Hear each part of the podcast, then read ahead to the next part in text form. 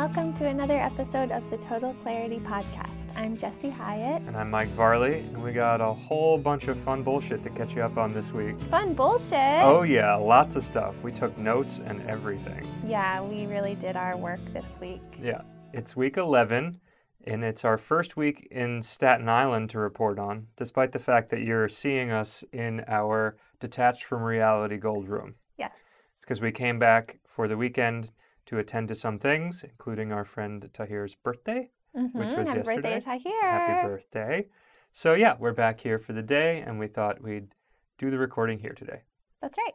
One of the things that we missed last week when we were doing our recap of Uptown was our mileage report, which is something that we've done once before at week five. And we were going to do it every five weeks. We obviously did not. I think we'll try to do it on the fives. Yeah. This time it's on the 11. I'm actually, but yeah, I'm not. Let's still try to do it on the fives. We're going to feels try and better. do it on the fives. However, I'm not going to report week 11s. I'm going to save that for week 15. Okay. So I will report weeks 6 through 10, the distance we traveled with our feet. Wonderful. Yes. And this distance is as the road goes, not as the crow flies. So, Right. yeah, there's a little bit of winding paths to the locations I'm about to tell you about. And also, they're not exact mileage meetups. I think one, because I think it's just interesting to give you an approximation of how far. And two, because we actually travel a little bit more than 26.2 miles every day, you know. Sometimes we get exactly to 26.2, but other times we're, you know, 0.4, 0.5, a mile or more over. Yeah. So even though we're not at the exact mileage that 131 per week is supposed to be, we, we do go a little bit more over. So we meet more of these than meets the eye. Ah. What are they? So Where have we gone? week six, six weeks worth of walking is 786 miles. Okay. The nearest interesting equivalent, Chicago, Oh, wow. the second city. I've never been there. Neither have I. We could have been there We could have been there four weeks ago if we wanted to. Five, yeah, four, five, five weeks ago. Because we're week 11, week six. We Yes. could have been there. Yeah, we could have been there. Uh, uh, Chicago is 801 miles away as the roads go. Wow. So a little bit over 786. Okay. But yeah, the, I don't know, in some ways, the main competitor to New York. Do you think so? I think it, it was even more so before Los Angeles became a really big thing. Yeah, I definitely consider LA to be the main competitor to New York. Well, that, yeah, that's because the entertainment and cultural exports are all there. But I think Right. back when the Erie Canal and the Great Lakes were much more of a Mm. thing, it was the the cities were connected. When the big thing was industry. Yeah. Yeah. Wow, and that makes me realize that at some point LA is not even going to be the New York competitor. It's going to be whatever that tech area in Northern California is called. Maybe, yeah. What's that called? Silicon Valley. Yeah, that's it. Yeah. Yeah.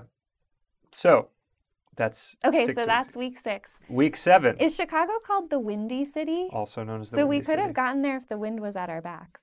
Thank you. Then we would have gotten to the 800 a little faster. Yeah. Yeah. Okay, go on. Week, seven. Week seven. 800, and, I'm sorry, 917 miles is how far we traveled. Mm-hmm. Nashville Oh. is 899 miles. So, I've never been there either. never Wait, been there? Maybe I. Mm, I've been to every state, you know, but not every city. Yeah. Well, yeah, that would be I don't hard. think I've been to Nashville. I think we went to Pigeon Forge. Okay. Yeah, I'm not sure if I've been to Nashville either. I know I've been to Memphis for sure, but I don't know if Mm. I've been to Nashville. Heard a lot of very nice things. Yeah. Country music, Yeah. rockabilly, Yeah. some rock and roll as well. Uh-huh. Lots of music. I would like to go there sometime. Yeah. And we could be there in just seven weeks. We, we could. Yeah. I didn't realize Nashville was farther than Chicago. Well, I always think I of it as being closer. As the roads go versus as the crow flies, I'm not right, right, really right. sure. Right. So Okay. it, do- I think, I think it does make sense that it's a little bit further because New York and Chicago are more or less on the same level. So we have to go a little bit further. And yeah. I guess I always forget how far south Tennessee is. Yeah. Okay. Next. week eight, yeah. 1,048 miles. We crack the thousand mile barrier. Wowee. Jacksonville, Florida. Oh, that's close to my family. That's right. It takes us eight weeks to get from New York to Florida. That's the real message here. Oh my gosh. Yeah.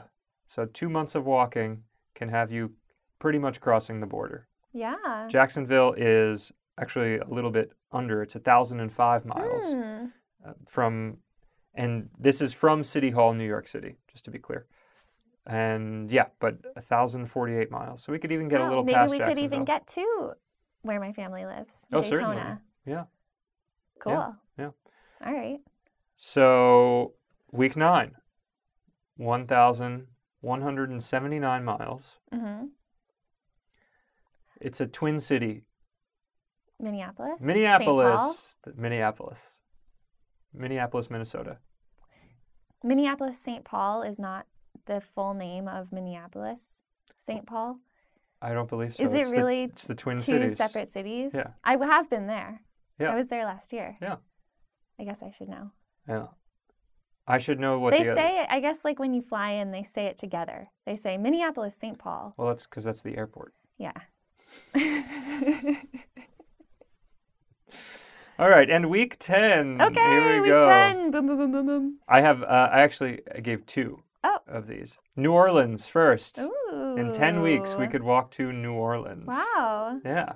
So that's 13, well, 1,310 miles on the, um, as our feet go. Yeah. And uh, New Orleans is a little bit further, 1342. So an, an Okay. extra day Okay. or some. So maybe know, we would have arrived in Baton Rouge or something. Or is Baton Rouge south of New Orleans? I, I, don't know. Yeah, I wouldn't throw in another city there. Yeah. I can't cut it out as much here because we have uh, just one camera. Well, So we really need to be strike that. performing What do you better. say when you're strike that? Strike that. Yeah. Well, they're just making it worse now. it's just like finger painting all over a Rembrandt. So, So, what's the other one? that's one? one. The other one, because I thought people would be wondering, Miami. Oh. It takes 10 weeks and a little more. 1,360 miles Okay. to go to Miami. To get to Miami. Yeah. Cool. I feel like that's a big milestone, basically, from New York to Miami, Yeah. because it's pretty much the bottom of Florida, a little bit further, but You're basically off the uh, continent by then. yeah. That's right. Off the continent. And then we got to learn to walk Into the on water. Yeah. Yeah. I guess we'll learn that in week 20 or something. Well, we could learn it Well, we week could also two if just we walk wanted to, to. we could send ourselves all the way down to Chile or something. Yeah. So that's that for now. Tune in again in a month for those interested in knowing our distance traveled. I like this. Yeah. I like knowing how far we could have gone. Yeah. Yeah, that's fun. So that's that. Now we can move into our Staten Island stuff. Yeah. But we have, yeah, we have a lot of uh, Seinfeld esque stuff to cover, or at least I think I do. you have Seinfeld esque stuff? As far as just little quibbles and content that we've come up with. That's fine. Yeah, I guess that is Seinfeld esque. Yeah. What's the deal with this? Yes, yeah. that's right. We're going to start with this uh, fur slides or fur sandals. I haven't even, I just learned the word slide prior to You this did. podcast. I just explained it to you. Yeah. But for those that don't know, slides are sandals without the tong that goes between your big toe and your second toe. Yeah, and also without straps. It's just like that that classic like Adidas flat plastic molded some kind of strap at- across the top the top part of the foot. Yeah. We have been seeing a lot of these fur shoes Yeah. ever since we started the walk. And I'm pretty sure it's evidence that we've all gone insane. because they're even though uh, just looking up on the phone beforehand that articles about these types of shoes go back to 2017, and it was kind of a thing in June of 2019. Mm-hmm. It has never never infiltrated the city, to my knowledge, and for good reason, because it is disgusting and makes no sense in New York City to have fur overflowing from your shoe and onto the street. There's a number of things. It's more than the fur. Like wearing sandals, wearing any shoes where your toes are exposed in New York is very gross, in my opinion. Yeah. I've done it and then it's gross. Yeah. My feet are disgusting afterwards. I don't do it anymore. Yeah. If you're going to the beach, that's one thing. Wear sandals at the beach. Take your Yeah. shoes off at the beach. Mhm. Relax. Enjoy yourself, Yeah. but don't wear fur to the beach either. No, you probably shouldn't. I mean, maybe there's a time to wear fur to the beach, but I can't think of any time. Maybe if you're an animal, I think like an only actual animal, like a dog. the only time is during a pandemic when nothing makes sense anymore. Yeah. Well, I think why, okay, these sandals slides don't not make sense to me. I think they're gross, but they make sense. Like people are in their house. I mean, sweatpants are super popular right now.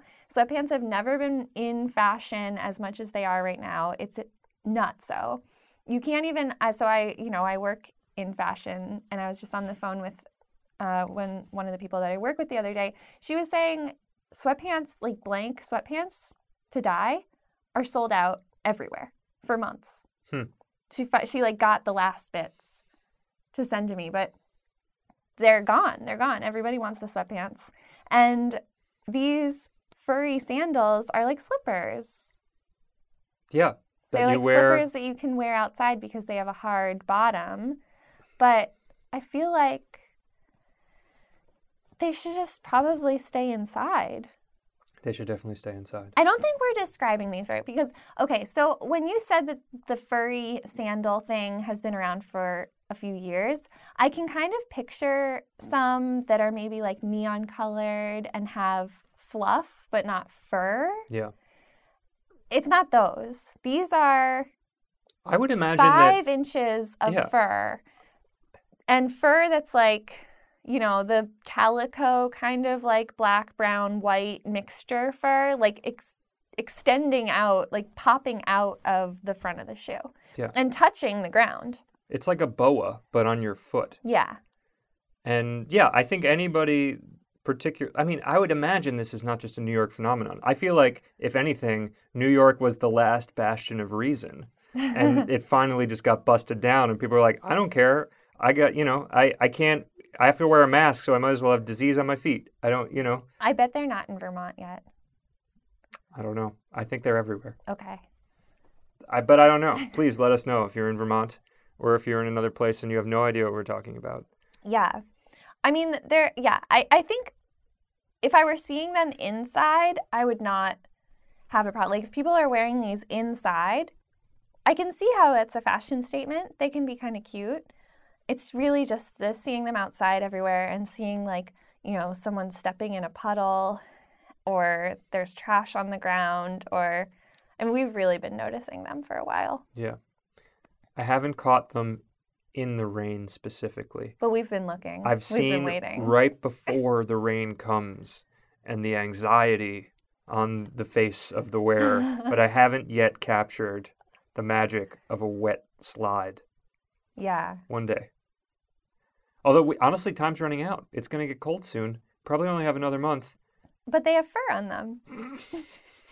Maybe, maybe the fur will keep it out another Yeah. another four weeks. You can also wear them with socks. There's no uh, thong between your toes. So Just totally give up on society at this point. Sweatpants, socks, slides. it's a new era. It's a new era. What a time to be alive. so that covers that, I think. I I think should we go into Staten Island itself now? hmm Staten Island has been a lot of fun so far.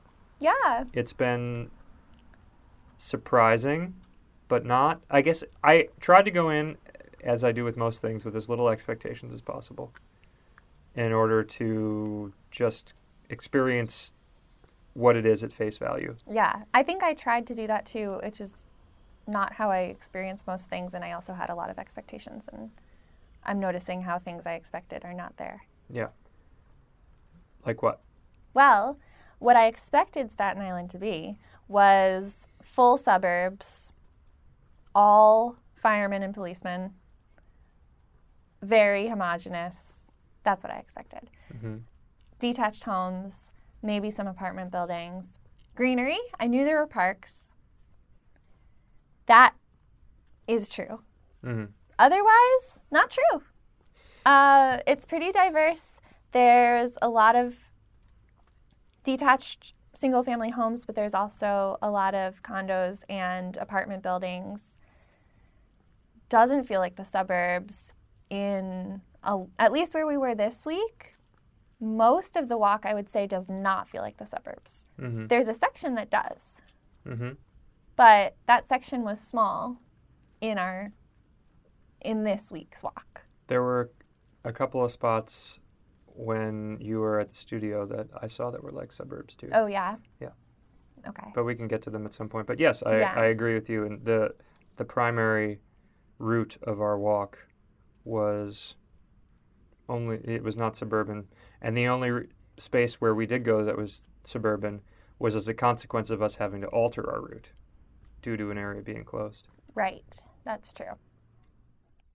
Yeah. So I did a little bit of research just to have some facts and figures here. Mhm. The thing that stood out to me or that I that I thought was worth sharing, I didn't do a ton of research, but the median income right near the ferry because Mhm. this is something we talked about.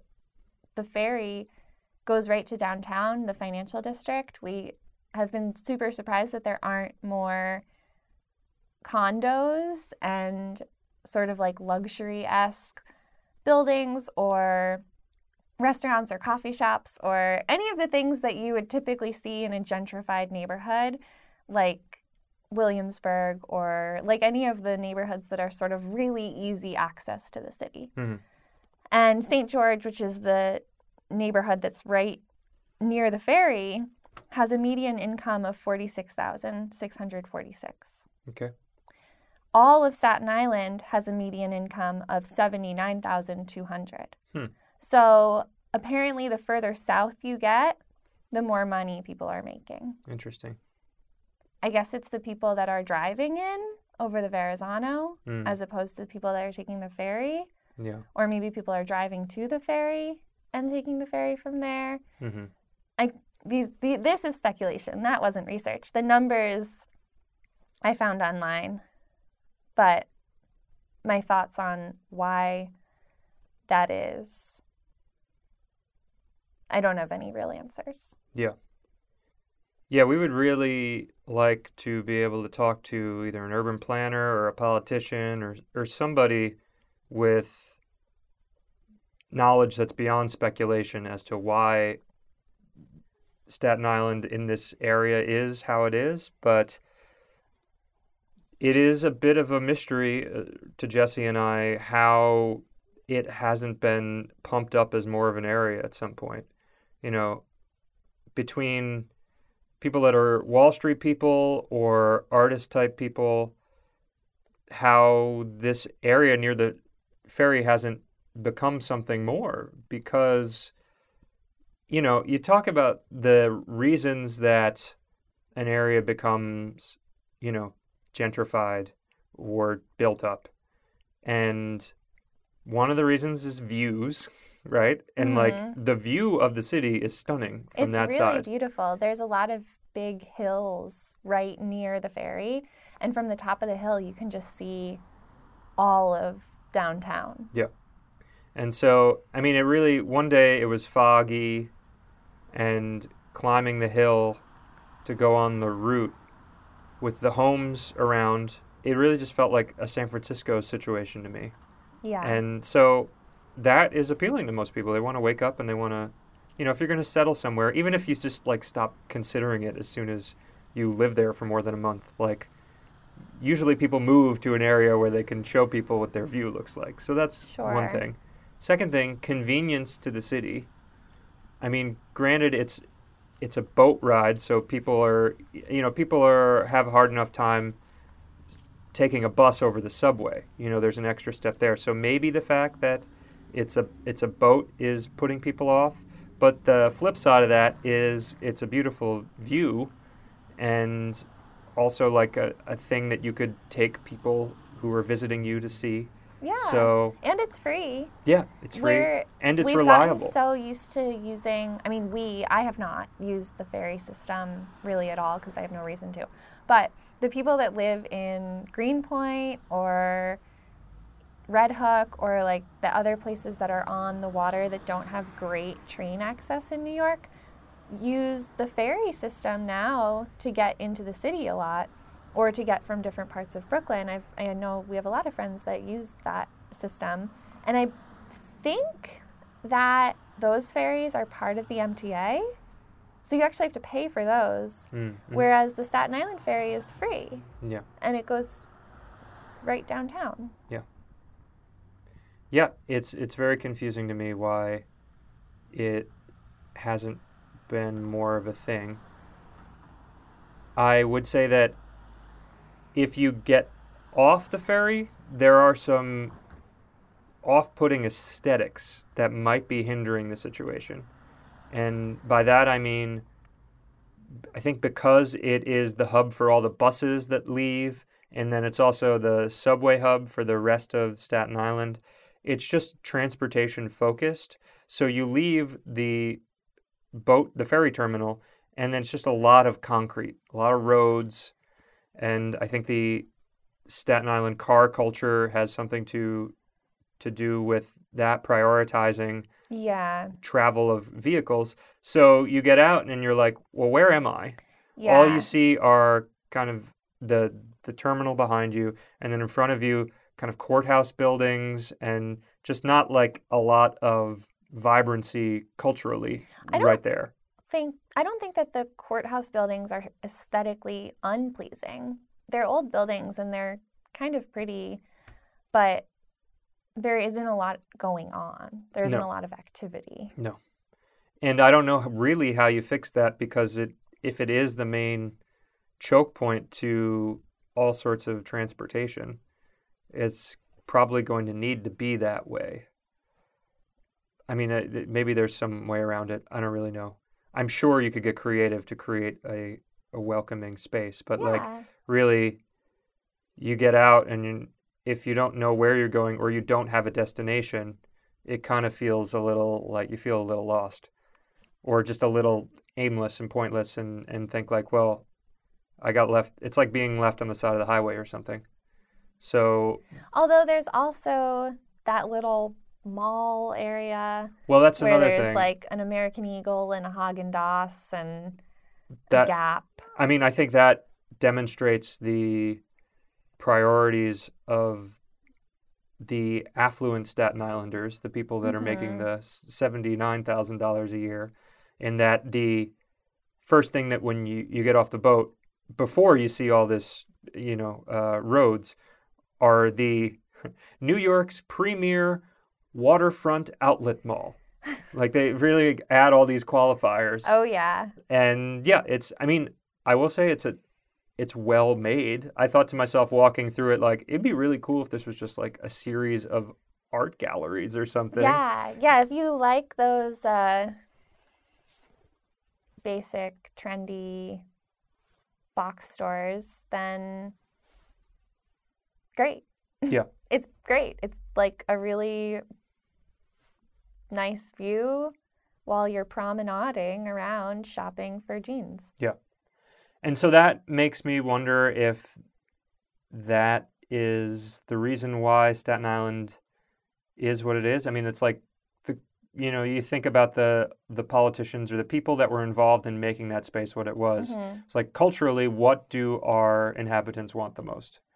And Right. it was that, and then the baseball stadium, which the baseball stadium is really cool. yeah, the baseball stadium is really cool. I'd like to go there when it's open again. Yeah. Right now, it's just a field of geese. There's a lot of geese there. Yeah.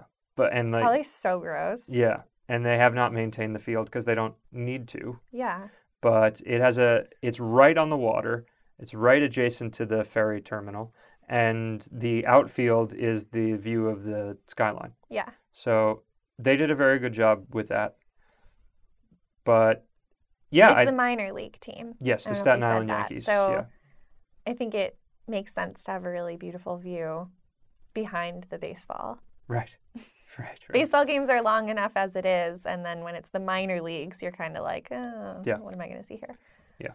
So, and then to the to the uh, if you're looking at the uh, Manhattan and you go to the left, that's when there's like a promenade, Mm-hmm. but it's like kind of run run down, like a lot of like weeds growing and things like Mm, that. It's mm-hmm, totally fine. We we went and walked there, and it, it's very nice to see everything, but it it doesn't really look like there's a lot of intention behind it. It's whatever whenever it was built was the last time people thought much about it. It feels like It does feel like that.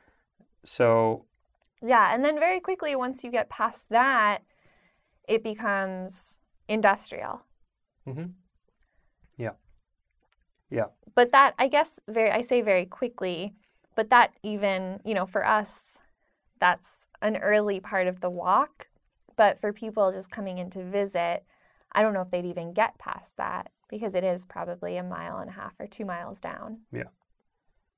So as far as the before we start moving on to the walk, uh, just that St. George area, I feel like it's a matter of when, not if, it will be transformed into some area. But Mhm. that if could be a very long time. Yeah, which in a way is, I don't know. I don't know how the residents would feel about the gentrification coming to Staten Island. I, I can't say Yeah. because I haven't asked anyone, and I have only been in Staten Island for one week. Have never really spent any time there in my life before, so I Yeah. can't even really sup- suppose what people might want. Yeah. I mean, that area around there is definitely feels more urban than, even though we're saying that there was only like one chunk of suburbs, hmm it feels a lot more like industrial in other parts too, you know? Yeah, yeah, oh yeah. I'd say that area of St. George, especially the east part of St. George, feels more like a city. Yeah. There's, you know, it's like delis and barber shops and some hot food places, churches. There's a soccer shop Yeah, that sells soccer jerseys. That that was one of a kind. yeah, But yeah, there's lots of sort of just standard shops Yeah. for essentials. Yeah. Yeah. There was also a lot of activity going on at any one point. Like Yeah. there's there was police there often. There were at one point I was walking and there was a man on the ground just kind of yelling Oh. like and then an ambulance came by. It Oh. was unclear what if if he was hurt or not hurt. I Yeah. don't you know, it was just a lot of what was like he yelling? it, it was more just like a kind of a groaning yell. Oh. oh. Honestly, it looked like he had gotten shot in the butt or something. Oh, God. But like I don't think he had. So it also kind of looked like he was faking being. It was it was a very weird Hmm. scene because there was just one other person standing like six or eight feet away from him, just kind of like observing yeah. while he was groan yelling. This is a young, younger guy, Yikes. and then and then the ambulance came up, and he I could still hear him like groan yelling for a while. wow. So I, I don't really know what was going on there. Yeah, I think he was fine. He wasn't like yelling out in pain. It was it was more uh, yeah. So just kind of stuff like that each day. There yeah. was like Maybe a it's weird. the same guy that growled at us. Oh, it wasn't the same guy that growled at us. Okay. Yeah, and that was a different part of town too. But one one further thing about this general area, and I would say general like within three to five, three to four mile radius Mm. of this whole area, amazing parks Yeah. relative to what you would think. Because we're also just describing like that this area is mostly like bodegas and like barbershops and very like urban, but then very close to some parks that if they were in another borough, you would already know about them. Like Yeah. between um, Clove Lakes Park, I believe is the name of it. I'm gonna I'm Mhm. gonna do this off the top and see if I make it. Uh, there's Silver Lake Park, Mm-hmm. and then Goodhue Park, which connects to Allison Pond Park, Mm. which was suggested to us by our friend Layla, who works for the Mhm. Parks Department. Mhm. Those are all like in this tight cluster, and are each really pleasant parks. Yeah. Uh, the Goodhue Park is a converted Boy Scout camp. So it has a lot of open fields and set up areas for basketball and play. And then you go in, and there's a wood section with a little lake. And they had this like amphitheater set up with stumps. So it looked like this druid summoning circle or something with like a hundred stumps and a stage in front of it. And you keep if you keep walking into it, it turns into a stream, which is the Allison Pond Park. And yeah, and, and then from there you are in the more the higher end uh, suburban areas, which Mm, this was on a day that Jesse was not with me. But it's crazy you go from from more like urban residences and and buildings to just going through this park to like a totally like Tudory l- green lawns Oh wow. um, and, and very hilly there. Huh. And then yeah, from there you can go to Silver Lake Park, Right. which this is the first instance I've ever experienced of this, and I I think the first instance in the city. And it also speaks to, I think, some of the, the value system of Staten Island. Silver Lakes, as well as La Tourette Park, which we'll talk about at some point, Mm. has a golf course inside of the park. Can I tell you about that golf course? Yes, please. It's on top of a mass grave for Irish immigrants that came over after the potato famine and died of disease. Wow. So that's I think part of what keeps people away too from Staten Island is this I, we could talk and we will talk probably for the whole month about why there are some amazing things there and people will be like, "Yeah, but it's a it's a trash zone." Or Yeah. like it's it's just a place where New York City, the entire boroughs uses to hide things Mhm. and like get rid of problems. Or at least used to. Sure. And that's then what these things are made on top of yeah. to sort of literally cover it up, Right. not necessarily in the way that we think of that term, but just a way to beautify what used to be New York City's dump. Right. So the thing about walking around in a golf course is that you have to pay attention to what's going on. Right. And it it's just funny that uh, you know there I think when I think about more conservative uh, blue collar areas they do like having golf courses around but typically those types of areas aren't in a city. They're usually in a space where there's more land. More space. So you yeah. wouldn't you wouldn't think out in Jersey or Long Island or Connecticut to go to the golf course for leisure. You would go to the park or you live in an area where there's enough trees that you don't even really like have a yearning for that.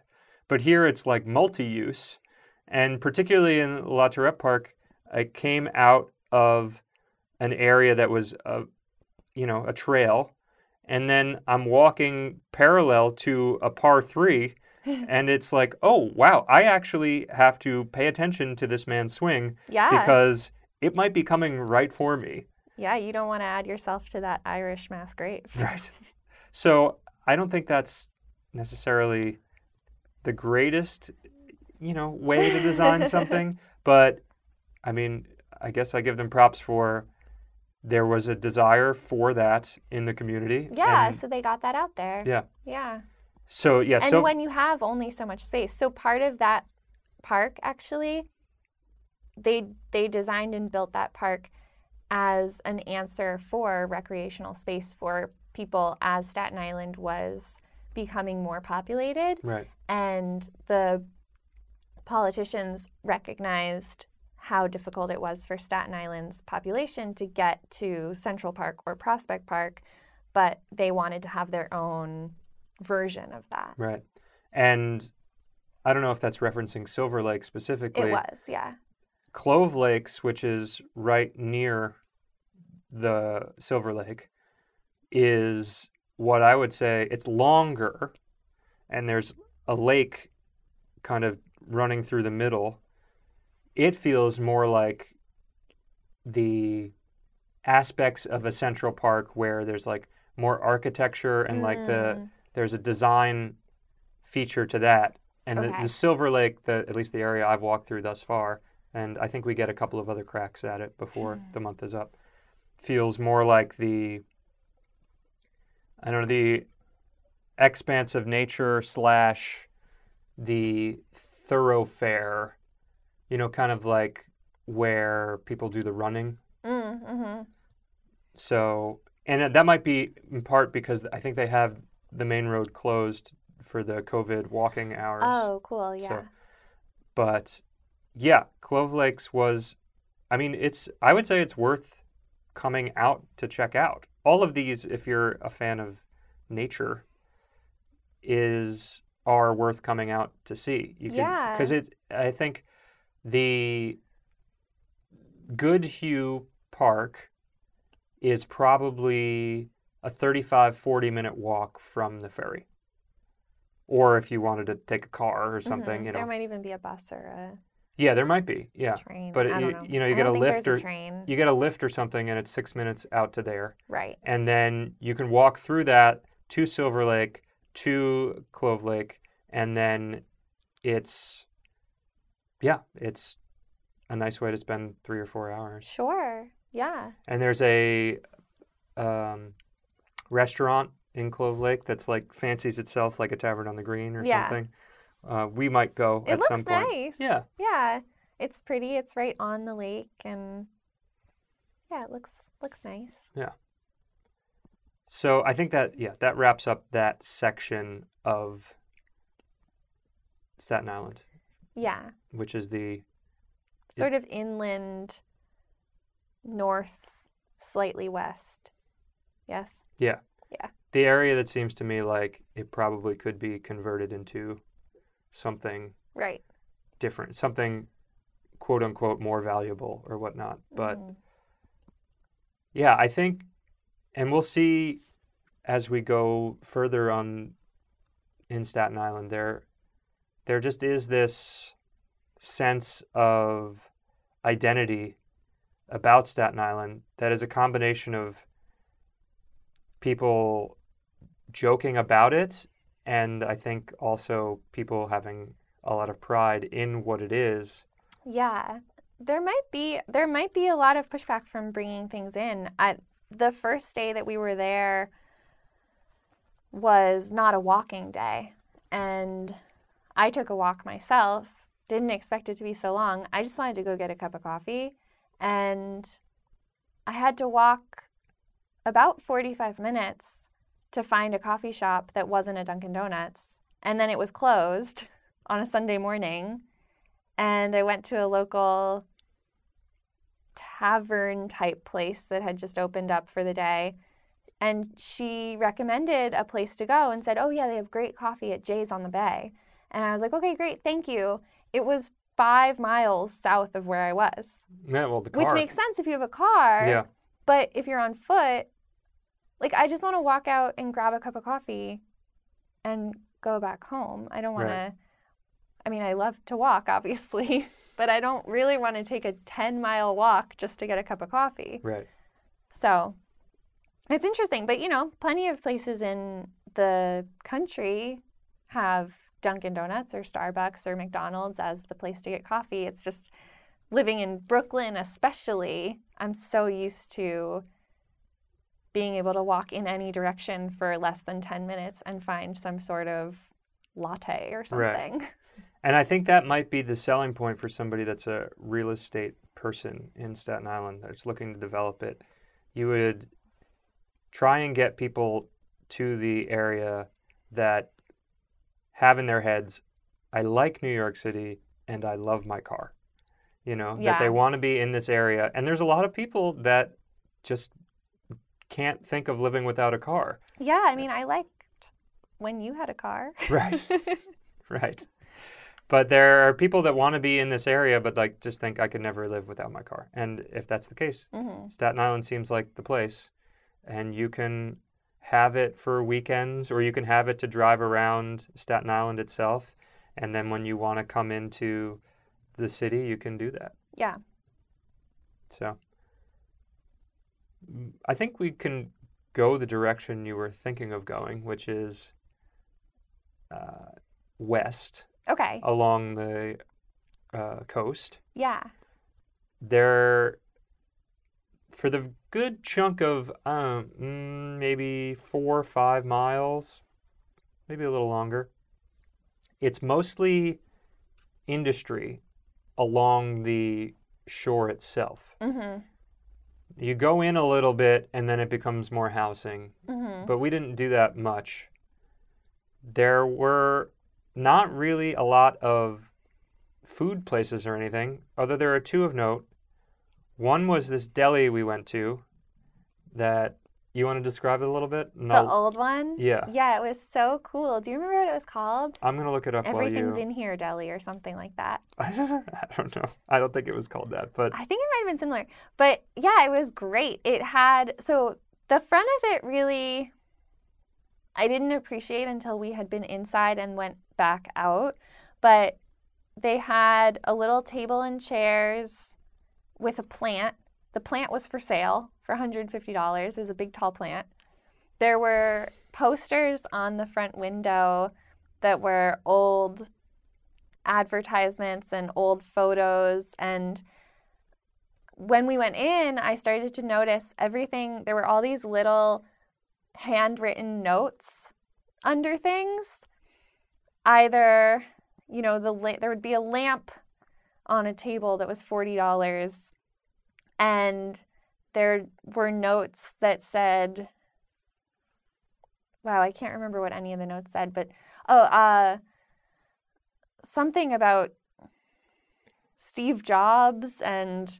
They were they I'm were little they were little homespun sayings. I know which one you're talking about specifically, but it was basically like back in the day we had Steve Jobs X and Z, and then it was like now we have no money, no jobs, no whatever. Like it Right, was like it was a, just a little joke about like visionaries, and now we have nothing. And that you know that was kind of the aesthetic where it's like remember the old days, Yeah. and and also just like there there's like the strongest unions in the country or in Staten Island or like you know different stuff like that. Yeah, and then there was there was a little seating area inside the deli with like kind of miniature booth, like a booth you'd see at a diner. There was wallpaper on one of the walls. Lots of weird old specialty items for sale. Yeah. I bought myself a Manhattan espresso cola that I had never seen before. You had seen it, but I'd never seen it. It was all right. but it was cool. It, like it looked like an old soda that you would get from one of those old soda fountains or something. hmm And the guy whose shop it was was so nice Mhm. and friendly and talkative and we told him that we liked his store, the way it looked and the way he had it set up and he said, "Oh yeah, people come in and they re- tell me that it reminds them of their grandfather's living room." And it really did. It was it was Yeah. cozy. Yeah, And he made you an egg sandwich he did. and asked you five questions about He was like, "You want any jalapenos on it or anything? Do you want anything on the bread? You know." Yeah. Uh, it was definitely there was So some care and concern. Also, like forty percent of the store was not being used for anything. Like it was just, it looked like broken down refrigerators or something. Mhm. I don't know if that was just COVID exclusive. I don't think so, Mm. though. I think it was just the nature of the store, but it didn't really much matter. It was cozy as a consequence. Yeah. And one of the few places along this strip that were food and had like some type of character to it. Mhm. And it was called the M&M Deli Superette.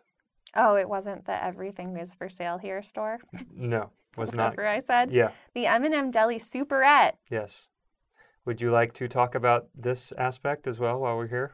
We might as well. This is bringing us to something that we've noticed about at least this part of Staten Island, maybe all of it, something I have never seen before, but the term superette was everywhere. Yep. Every strip mall that we went to, or every area where there was some form of shopping available, there were these superettes. They were basically just delis, but they call themselves superette. Yeah. You love the term, I do. correct? I will wait. I do not. I will wait for the prosecution. I think it's like it sounds nice, right? But it's not it's not a word. It's technically not allowed to be a word. There's no you know how a word is a prefix and a suffix if you want, and then they have to have a root or a base.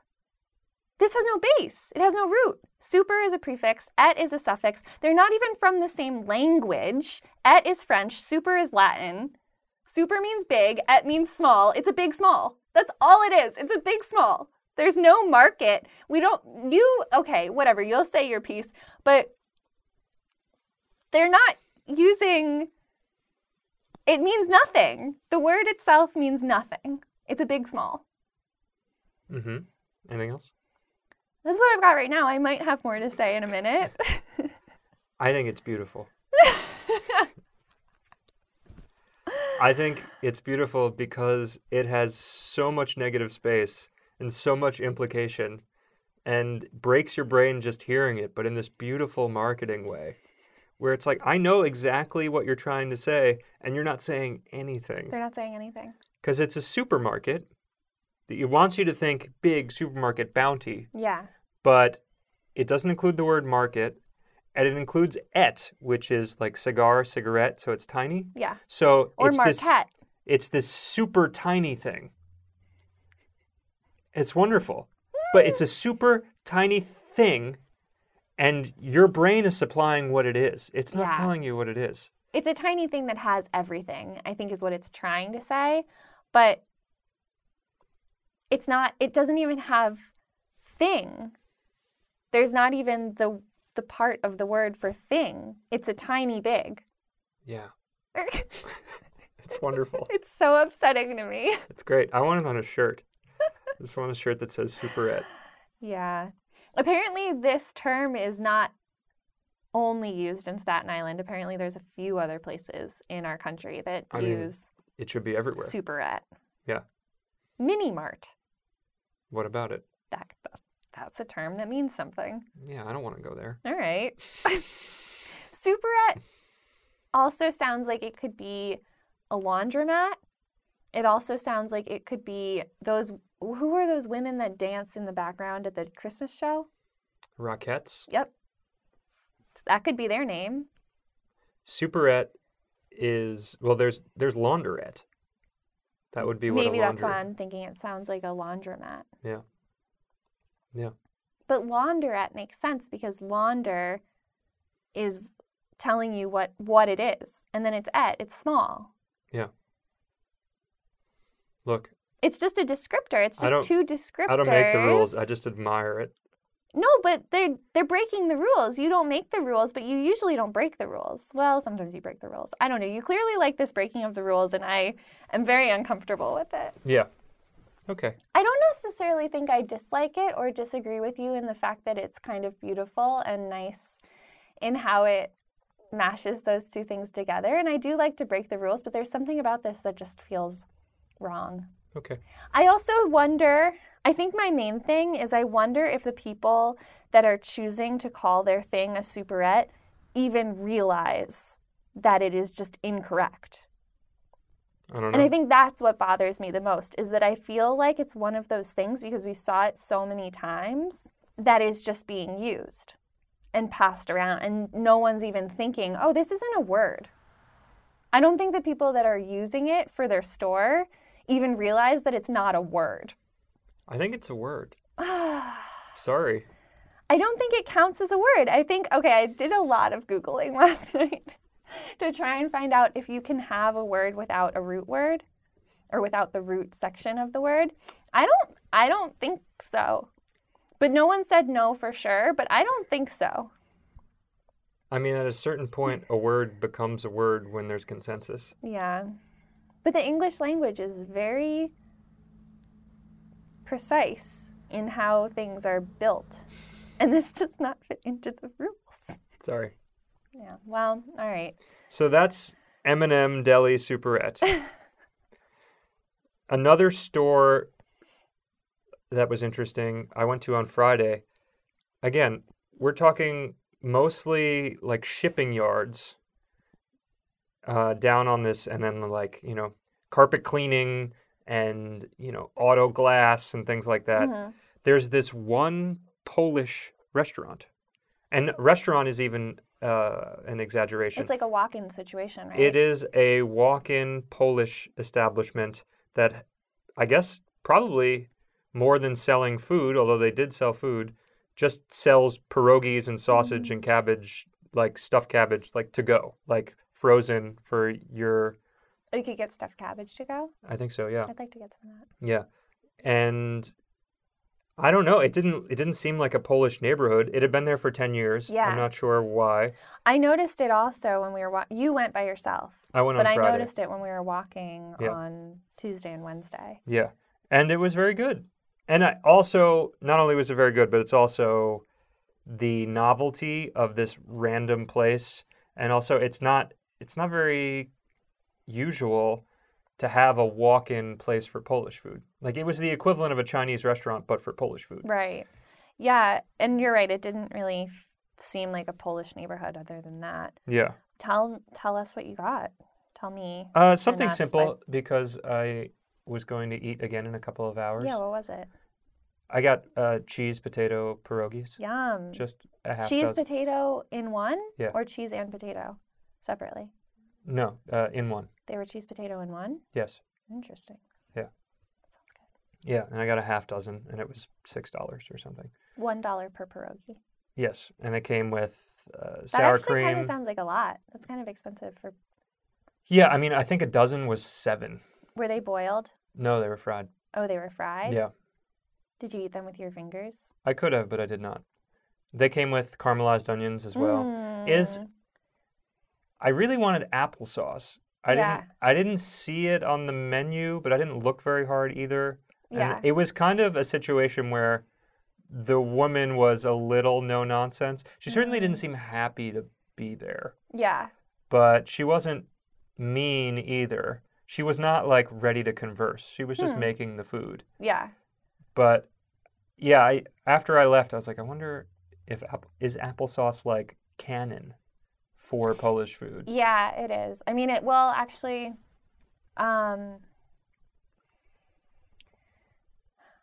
that's a great question. It's definitely Eastern European in general typically would have like an apple puree and a sour cream, and the the onions are are standard.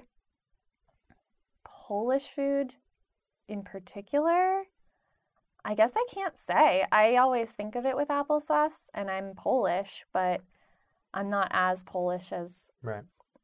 some. Well, the onions the onions were very sweet. So yeah, it kind maybe of filled the space. Like they were sweet enough and then with the sour cream that I contemplated just like eating those two things after I ran out of the pierogies. But I was like, I might get sick, so That I'm not gonna do that. but that place was called the L&B Homemade Food. Mm. And yeah, that's another thing where I guess if you're taking a bike ride around, that would be part of your tour Yeah, of Staten Island. You could go to all those parks, then you could go down to there and see what it's like. yeah. Speaking of I was just gonna say. yeah, speaking of bike tours, I was walking by myself on Friday, right? No, Thursday. Thursday. Thursday. Down the street, and all of a sudden, three unicyclists passed me. One of them on like the comical old timey large unicycle wheel. and that was obviously very strange. Yeah. And then five minutes later, another one passed me. And then another three minutes later, another one passed me, at which point I had the presence of mind to ask, Is there a unicycle race going on to this person? And mind you, race, they're not going much faster than me. Yeah. And they are also kind of wobbly, and it is a pretty busy road. Like, this does not seem hmm. like a ride of leisure. Yeah. And this person that I asked kind of eh, not only did they answer, but they kind of started talking to me like I know them. they were like, yeah, I don't know. Like, we're supposed to be riding in a group, but like, they left me behind. I don't know what's going on. Normally, we ride in a group. And I was like, all right, well, good luck, you know. Yeah. And then two more people passed me. So there's seven unicyclists along this busy industrial road. Yeah. And I end up catching up with them because, again, they can't go that fast. And I asked, and apparently this weekend is Unifest, or NYC Unifest, the Yeah. 11th annual.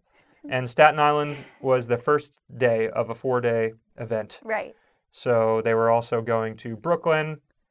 They were going from Central Park to Batteries. Batteries, yeah, Battery City, and they were doing a Grant's Tomb wa- Yeah. uh, ride as well. All I guess it's a different vibe than normal social distance being a thing. Maybe that's why they weren't in a group. Maybe I don't that's know. why they were spread out. Maybe Probably not. no, probably not. I It seems like it would be safer if they were riding as a pack. Yeah. So yeah, that was weird. There, a, It's if kind you of cool. yeah, if you watch our 360 10 minute marathon video, and you have eagle eyes, you'll be able to spot some unicyclists. I Oh, managed to capture them eventually after Good. we caught up, but it's uh, yeah, you gotta you gotta keep an eye out because there's also well, I'm not gonna I'm not gonna give it away. All right, you're just gonna have to see if you can find it. Oh, So, I want to know. well, I'll tell you off camera. Okay. So there's so that that kind of describes the coastal area. Mm-hmm. The walk so far, I mean, I so far the whole project because we emphasized walking along the coastlines during the warmer months because we figured it'd be the most enjoyable to do it then Yeah. has really impressed upon me the degree to which New York City is a water location. And it's very easy to forget in this day and age because unless you're straight up against the water, there are so many buildings in the way that would give you the impression that you're not tied to the sea. But yeah. it is very much established as a sea city. That the reason it became a thing is because it had so many favorable ports. Of course, the Erie Canal became a huge uh, boon for the city. It's why it's called the Empire State because it had access to the Great Lakes via the Erie Canal. Mm. And I think that's another piece of the puzzle. Again, all speculation, but to the character of Staten Island is that they maintained an adherence to the shipping traditions. And in that way, it's almost an analogy to coal mining or something like that, where it Mm. keeps the gritty blue collar uh, aesthetic, ideology, and keeps it, yeah, in that in that mindset. Yeah. Yeah, and especially along the coast, there really are, it's like tugboats and safety boats, but they're all kind of, it's not, it doesn't seem like recreation at all. No. It seems like all working boats. Yeah. Yeah. And I wonder, I mean, it, it could very well be that these are very lucrative enterprises. Maybe, and yeah. there's just no reason to keep up visual appearances for how these places look, you know? Just because it's the sea and salty and there's just constantly degrading of materials. Right. So, like, why even try? But there's right, just- and it's like warehouses and lots and shipyards Yeah. and I mean, what are you going to do like power wash the dock? Yeah. Every day to Right. bring in your garbage? Like Right. So, But but if you're saying that the median income, at least in this the northern section, is forty eight thousand, 46. but yeah. forty six thousand, yeah, then it it may well be that that's just the case, like all up and down there, Yeah, that's the- possible. just doing the the grunt gritty work hmm and keeping the shipping industry uh, beating. Yeah. It was, you know, we we would see tugboats or push boats, as Jesse wanted to call them. Well, yeah, because most of the time they weren't, a, a couple of them were tugging, moving it in front of whatever they were pulling. But then the, a lot of them were pushing from behind. And I don't know if those are considered tugboats as well. I'm pretty sure they are. I'm not sure because they are not tugging. See, I'm really caught up with the language in Staten Island. hmm Yeah. Well, maybe they're just called superettes as well Oh my God, I sure hope so. because not. they're maybe they're, they're, big, push- but they're small, and then they push and they tug. but maybe they're called super pusherettes or something. That I wouldn't hate. I don't actually like that. That does not sound good at all. But There's also there was this one tremendous crane when you're walking around. I mean, I, yeah, crane probably isn't the proper word. I'm not sure what it does.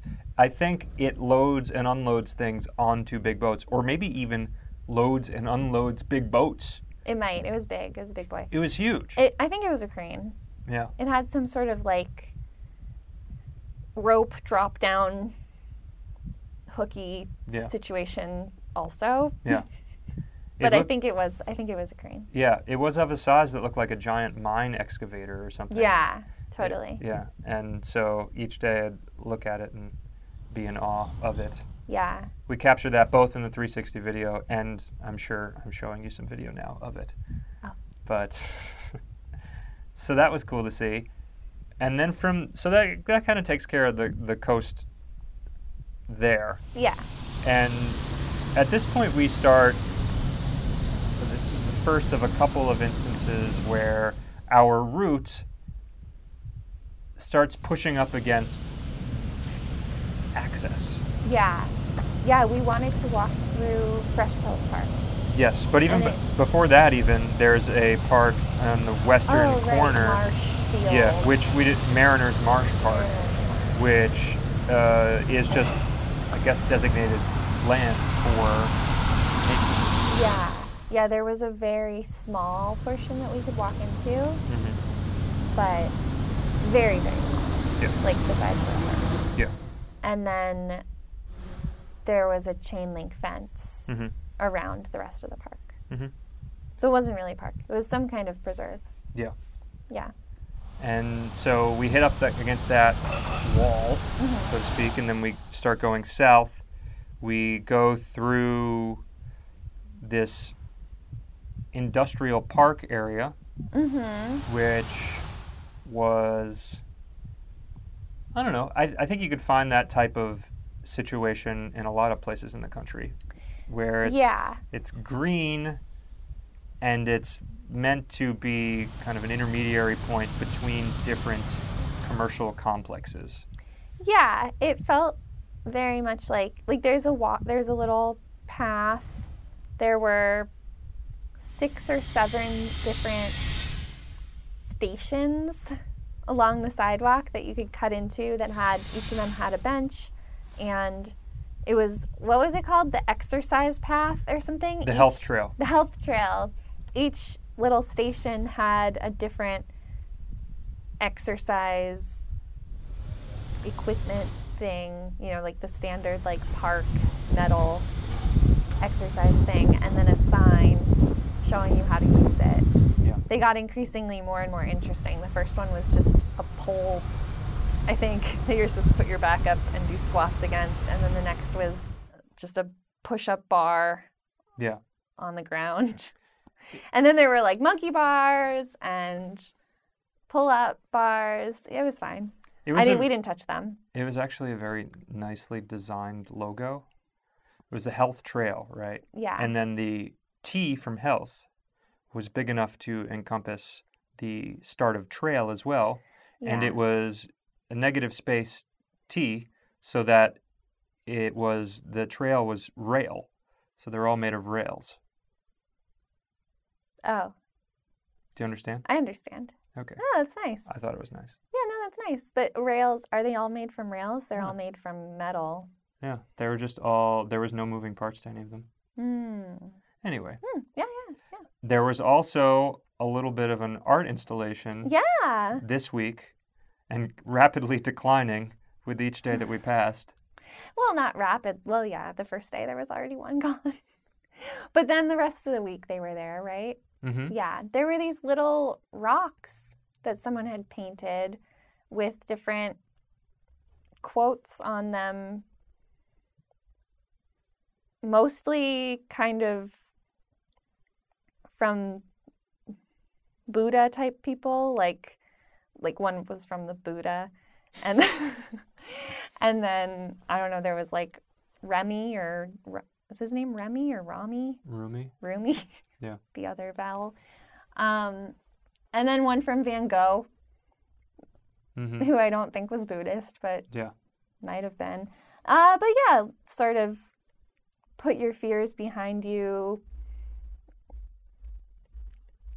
dance like no one's watching that was not one of them trust in yourself these inspirational quotes Truth is power, things like that. that was actually one of them Yeah.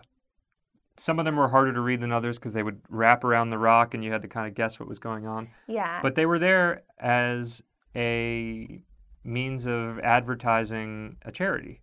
yeah free food for the homeless Yeah. mm-hmm So the there was a piece of paper that was in plastic next to the rocks, and it described what the charity was all about and how you could potentially, you know, donate to it. yeah yeah i thought it was a nice little project Yeah. And so from there, we cut across to where there were some baseball fields, and there were kids playing there every day of the week, and Yeah. Well, after the before we got to the baseball fields, there's about a mile between the health trail and the baseball fields where there's no sidewalk. It's Yes. a four-lane road and you we just had to walk in the grass, yes, which Jesse's shaking her fist. I'm shaking my fist listening. at this. Come on, Staten Island. We're still in New York.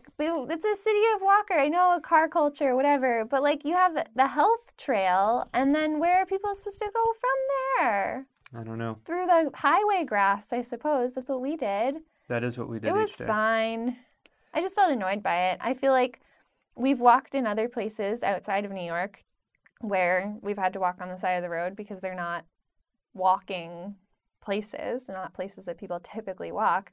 But here we are in New York City, NYC. We are we're all walkers. Our our slogan is "Hey, I'm walking here." So I don't really know why there wouldn't be sidewalks, especially right next to the health trail. Why there wouldn't be sidewalks that connect to the school and the baseball field and the football field. Well, for that particular section, yes, it didn't really make any sense for there to not be some sidewalk there. Yeah. The there were other places on this route, and there will likely be more places the rest of these weeks where it was very much like if we were walking in Vermont or in Washington State, Yeah. where there's a lot of greenery around and you are just walking in a two lane road with a little bit of shoulder. And sometimes there's overgrowth, so you have to walk into the road. And in that respect, yeah, it reminded me a lot of our vacation walks. Yeah. And most of those areas are that we experienced this week were in more of a neighborhood, so there wasn't a ton of traffic. But there was also another area that there was a ton of traffic, and it was windy road. It was probably about two miles or so that we had to walk just on the shoulder. No, less than that. Really? Yeah. 0.7 miles, I would guess. Oh, But it can feel like a lot more if there's a lot of cars coming annoying. It's stressful. Yeah, it's annoying and it's stressful, and you have to wait, especially when it's not maintained. Hmm I have a lot to complain about right now, don't I? That's okay. Ay, ay, ay. Yeah, Let me I, at him. I anticipate that's something that will happen more, as I said, for this these next few weeks because that m- whole middle section is very green. Yeah. know, so then, yeah, is there anything more you want to say on the the roads section? On the roads, Just the the aspect of having to walk on the road rather than the sidewalk. well, yes, we had we had. Should we talk about this? If this, if you want to, Yeah. So we could have potentially not walked on the road. That 0.7 miles that you're talking about in particular, we could have potentially not walked on the road. There's a trail, there's lots of trails over there, and it's quite nice. There's like hiking trails, and there's even a flashing light that says pedestrian crossing mm-hmm. on that road where there's no sidewalk, but there is a hiking trail. So, which also makes me think how, why, how do people that want to go hiking get to that hiking trail? I guess they just get to it from the other side where there is a sidewalk, hike, and then turn around. I would think specifically for that crossing, it's a little bit jumping ahead of your story, but there is the camp access that would Mm. allow campers to go across that. And that would be the Oh, primary maybe reason. that's okay. That makes sense.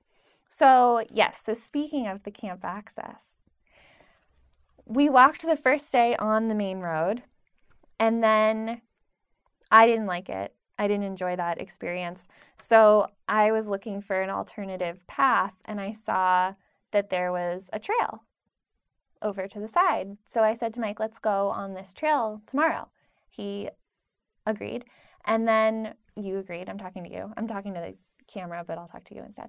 Uh, you agreed, Mike. And then on the second day, we went backwards.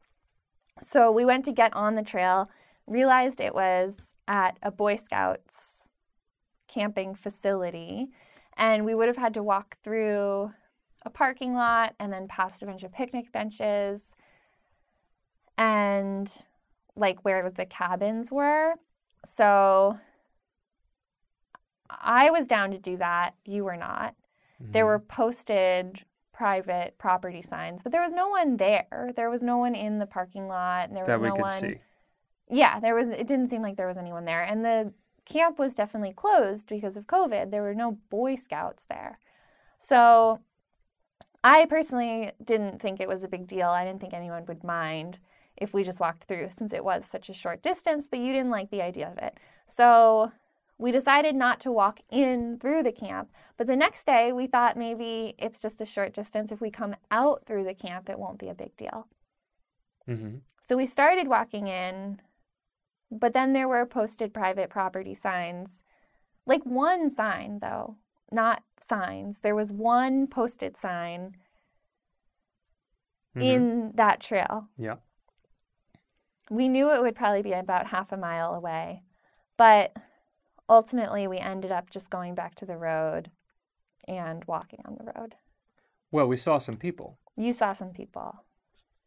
I did not see the people. And I wasn't worried about the people. I was more than ready to just speak to the people and say, Oh, I hope you don't mind. We're doing this walking project. We didn't want to walk on that road where all the cars are. And we figured since the camp is closed, you wouldn't mind if we just cut through. Do you mind? And then if they said yes, I'd say, Okay, we'll turn around. So sorry. Bye. hmm But I personally just think that posted property signs in the woods are stupid.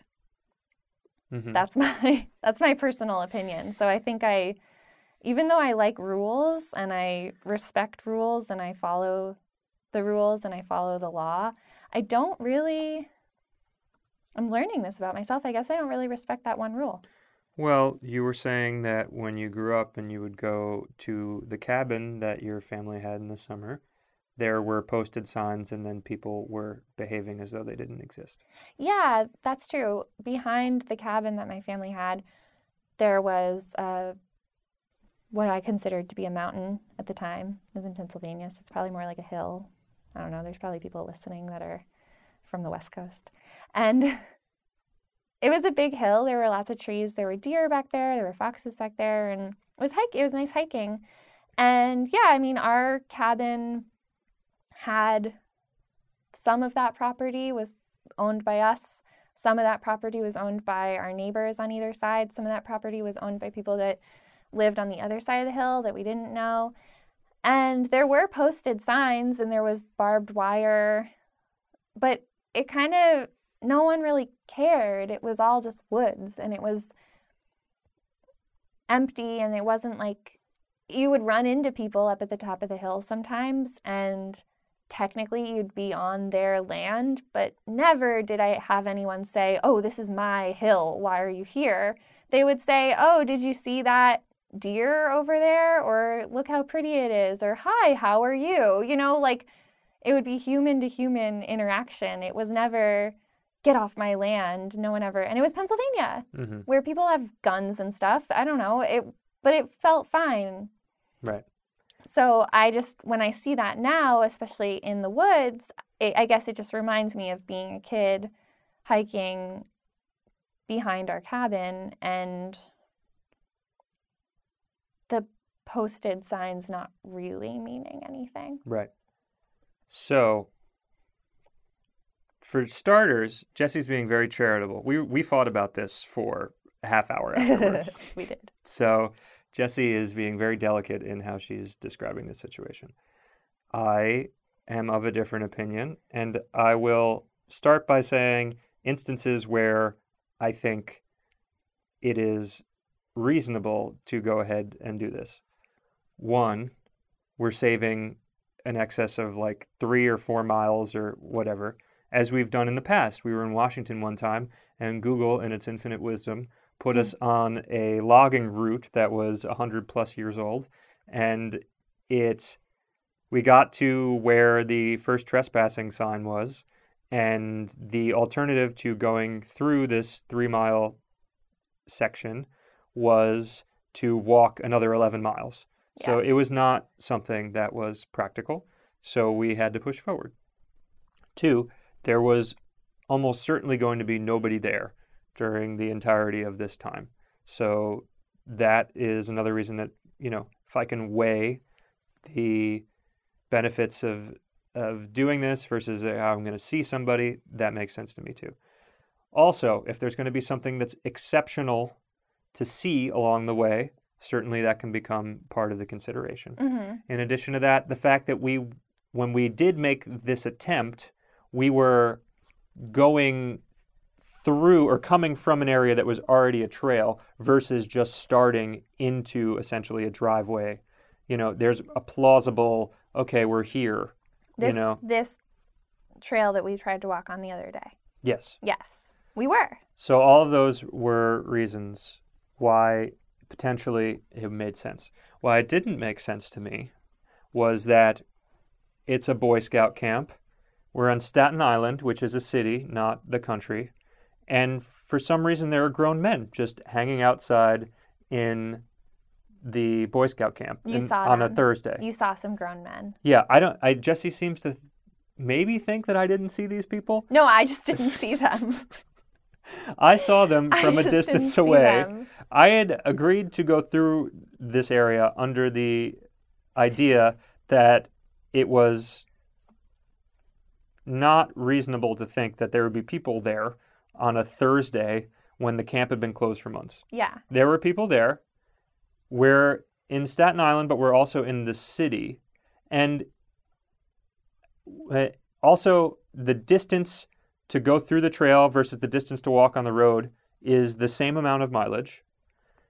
I am very comfortable with walking on the road, Jesse less so, Yeah, I'm not. but it is not anything we haven't done on our previous walks. it's true. We know how to do it. And I guess that for me, I, I think there's like an e- equal amount of danger, which is to say, very little danger in either instance. Yeah. But I, more than that, I just don't want to have to contend with people that feel like you're on my property, especially like a Staten Island Boy Scout man. like, just either you go, because one of the, the, the reason, the way that Jesse described how she was going to talk to somebody, very reasonable. When we were talking about it uh, that day, Jesse was using things like, "Oh, I'm so glad you're here. Uh, where is this place? Where are we? Well, And- there were so many different options. I, ju- I was what I was saying is, I could feel out who this person is, and then I could choose. It's like a choose your own adventure of how you talk to them. You could kind of just say, "Oh, you have such a nice property. I hope you don't mind if I walk through," or "Hey, this is what we're doing, and is it okay with you if we continue forward?" Or, "Oh, wow, we were hoping we'd run into someone. We saw that this was." Posted just a couple steps back and we were wondering what this actually is. Do you mind if we walk through? Or, oh no, sorry, I didn't realize this was private, which is the only one that would be a lie. And I would be less likely to use that unless it just seemed necessary for some reason. Right. So my inclination here is that I know from the second I go past a trespassing sign that I would have to be pleading ignorance or really just ignoring the property rules. So I don't really feel good about doing that because I'm going to look dumb. Like there's not really a version where I don't look yeah, you're dumb. very scared to look dumb. Well, I don't want to have to deal with somebody being like, "Well, why the fuck are you here? Like you're you're you're you're trespassing in the Boy Scout camp. You got to get out of it. What are you what are you doing? Why Yeah. did you think you could possibly come in here? There's signs on both sides. Yeah. What do you you know? I guess I think that that attitude is dumb. So I don't really care if they think that I'm dumb because I already think, well, you're dumb for thinking that you own the woods. Like I I personally think that that is dumb. But we wouldn't And be so they wouldn't be I owning the really woods at that point. There we would be in the camp. Yeah, but it's still just the woods. I'm not going into one of the cabins. I'm not going I'm not even sitting at their picnic tables. I'm not loitering. I'm passing through. That's all. Yeah. Moving forward, passing through, not causing any harm, not doing anything that could hurt anyone. I'm just moving through. Yeah. I don't have a weapon on me. I'm not there to steal anything. I'm not doing anything else like that. The sign also says, it does say no trespassing, but it says no hunting, fishing, camping, hike. Uh, it doesn't say hiking. It says spitting. I don't know. Like, it, you know, it, Trespassing and hiking are the same thing. Yeah, Like you're going through. You're, you're you're making an argument that's not a thing. I'm making an argument that's not a thing, but you like And the word the- superette. and So, And that's the pleading ignorance thing. You're going to start making things that are like slippery when it's like clearly you know you're not supposed to be on there.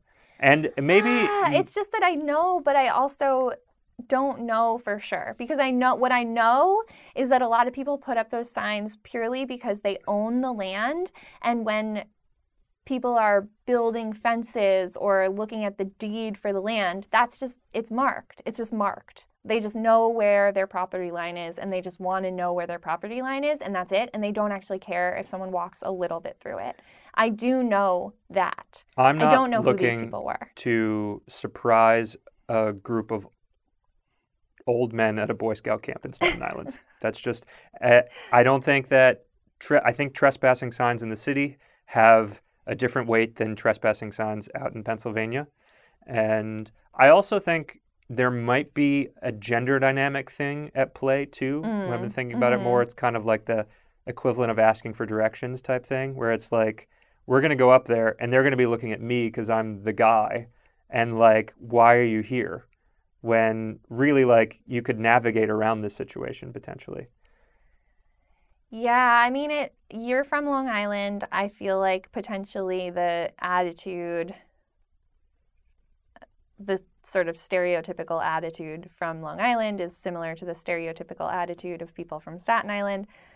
And I do agree. I mean, I think the fact that I'm female, I maybe has something to do with the fact that like I don't care if these men from Staten Island think I'm dumb.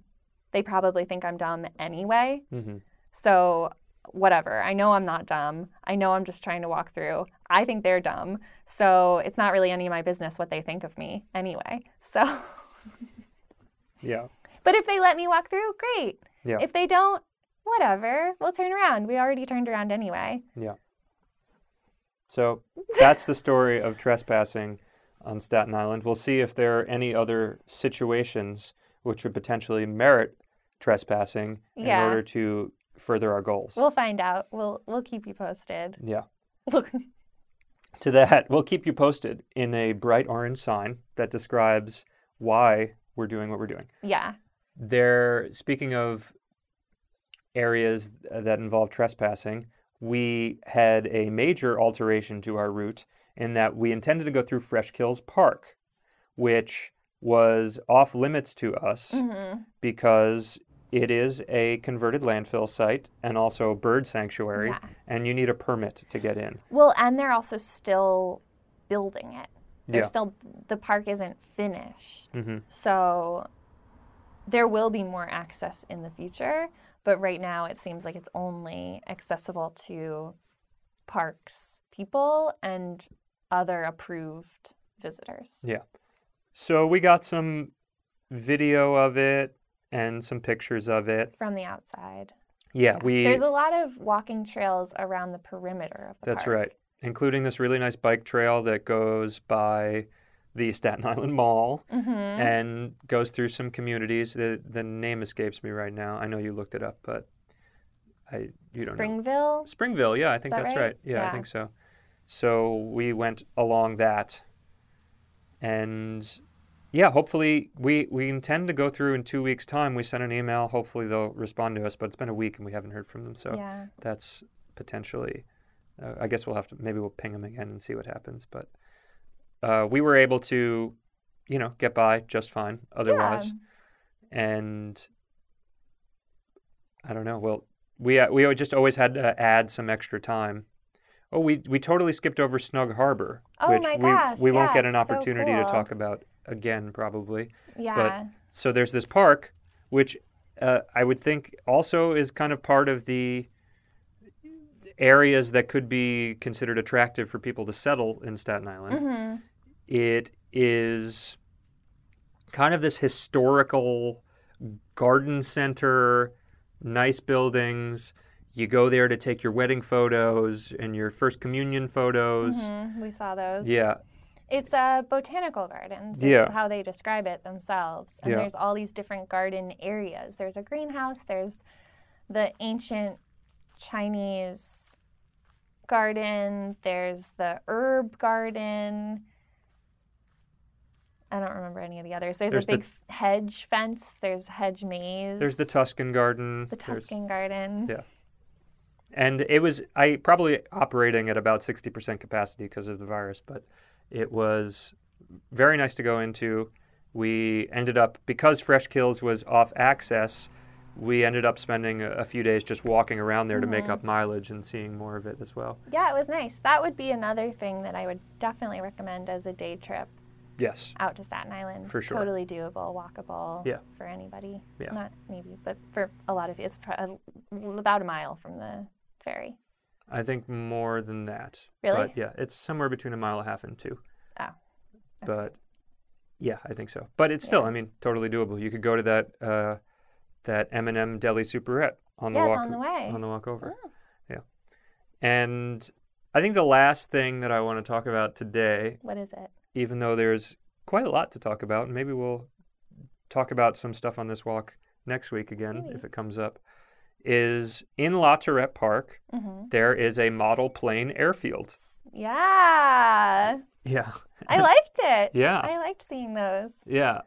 It was a every day there were people at the model airfield flying planes or fixing their planes. And we're talking about planes that are bigger than this table, you know, like six feet, 8 Mhm. feet. Not all of them. Some of them were a little smaller. Some were probably like three feet, but which is still kind of big. Yeah. Yeah, and then yeah, some of them were were big, were really big. Yeah. And yeah, just grown men out there playing with their planes, Yeah. enthusiasts, talking about them and fiddling with them and then flying them. And yeah, we got some video of that. I don't know if we got video of that to add to this, but it was cool to see. And Yeah, apparently, there are airfields in other parts of the city too. really? So we might get a chance to see them oh, at yeah, some we point. should figure out where those are. I don't think I've ever seen that before anywhere. Have you? I don't think so. It was no. cool. it was kind of like a few weeks ago when we saw the velodrome for the bikes. It was this Mhm. kind of seemingly unique or one-off park situation where it's like you need a lot of land, so Yeah. let's do this. Yeah, I would say it's even more unique than that though, because a bike is pretty easy to acquire. A Mhm. model airplane is really niche. Yeah, yeah, it's true. That was part of La Tourette Park. I hope I'm pronouncing that right. I'm pretty sure I am. I don't know how else you could. And that has a lot of trails that were really pleasant to walk through. I think we'll probably end up going through it again because it's in the middle of the island. hmm And that, as I described earlier, also has the golf component to it. So that's part of why it's so big. And yeah, just a continuation of the greenery that is a part of La Tourette. And also, so right outside of La Tourette, too, is the Staten Island Farm Colony Oh yeah. which was actually on our route to go through or nearby each day, but Mhm. we didn't realize it, funny enough. Yeah, we kind of went on the wrong road the We were- first day Yeah, and then continued that. yeah, yeah. And we went through Lighthouse Hill, which was Mhm. a suburban area that Jesse was, I think, referencing earlier. And there was also a Tibetan museum Yeah. on, like in the middle of the of you know residential property, Yeah. and it's closed right now. But And we- also a house that had so many lawn ornaments. yeah, yeah, that's right. Big old lawn ornaments. Yeah. Dinosaurs, dragons, carousel horses, zebras, Yeah. tigers. Yeah. All like everything. Yeah. Big lawn ornaments. Yeah, and that was About 25 or 30 of them. And that was right amazing. near the historic Richmond town, which is like a colonial situation. Yeah. So that was a little weird. It was that and then the well, it was the historic town and then the lawn ornament house and then the Tibetan art museum Yeah. all within a mile. Yeah. But It was cool. we're really packing in a lot of content in the last 90 seconds here. I but know. the uh, farm colony is a collection of abandoned buildings. I made a 360 video explicitly for that, which will be up, and I would recommend checking out because it feels like a set, especially if it were to be at night, it would be like a horror movie set. It's hmm. y- it's really cool. All the there's like a dozen plus buildings. They're all graffitied up, and yeah, it was it was worth if you like abandoned buildings. It's maybe worth going to check out. You, I don't think you're really allowed to park at the baseball field that is next to it unless you're playing baseball. But you know, you could figure a way. you could bring a baseball. Yeah, just a baseball. Yeah. Yeah. So, but yeah, if you're if you're into that type of thing, it is definitely worth going over there to see, or at the very least, going and watching the video to see what it looks like. mhm. But I'd say. yeah, but that's week one of a brimming borough. Yeah. Thanks so much for watching, everybody. I tune in next week, well, where we'll be doing the east coast of Staten Island. hmm And yeah, thanks for listening. Thanks for watching. Do the whole subscribe thing, share it with people. Continue on this journey with us. Bye. Bye.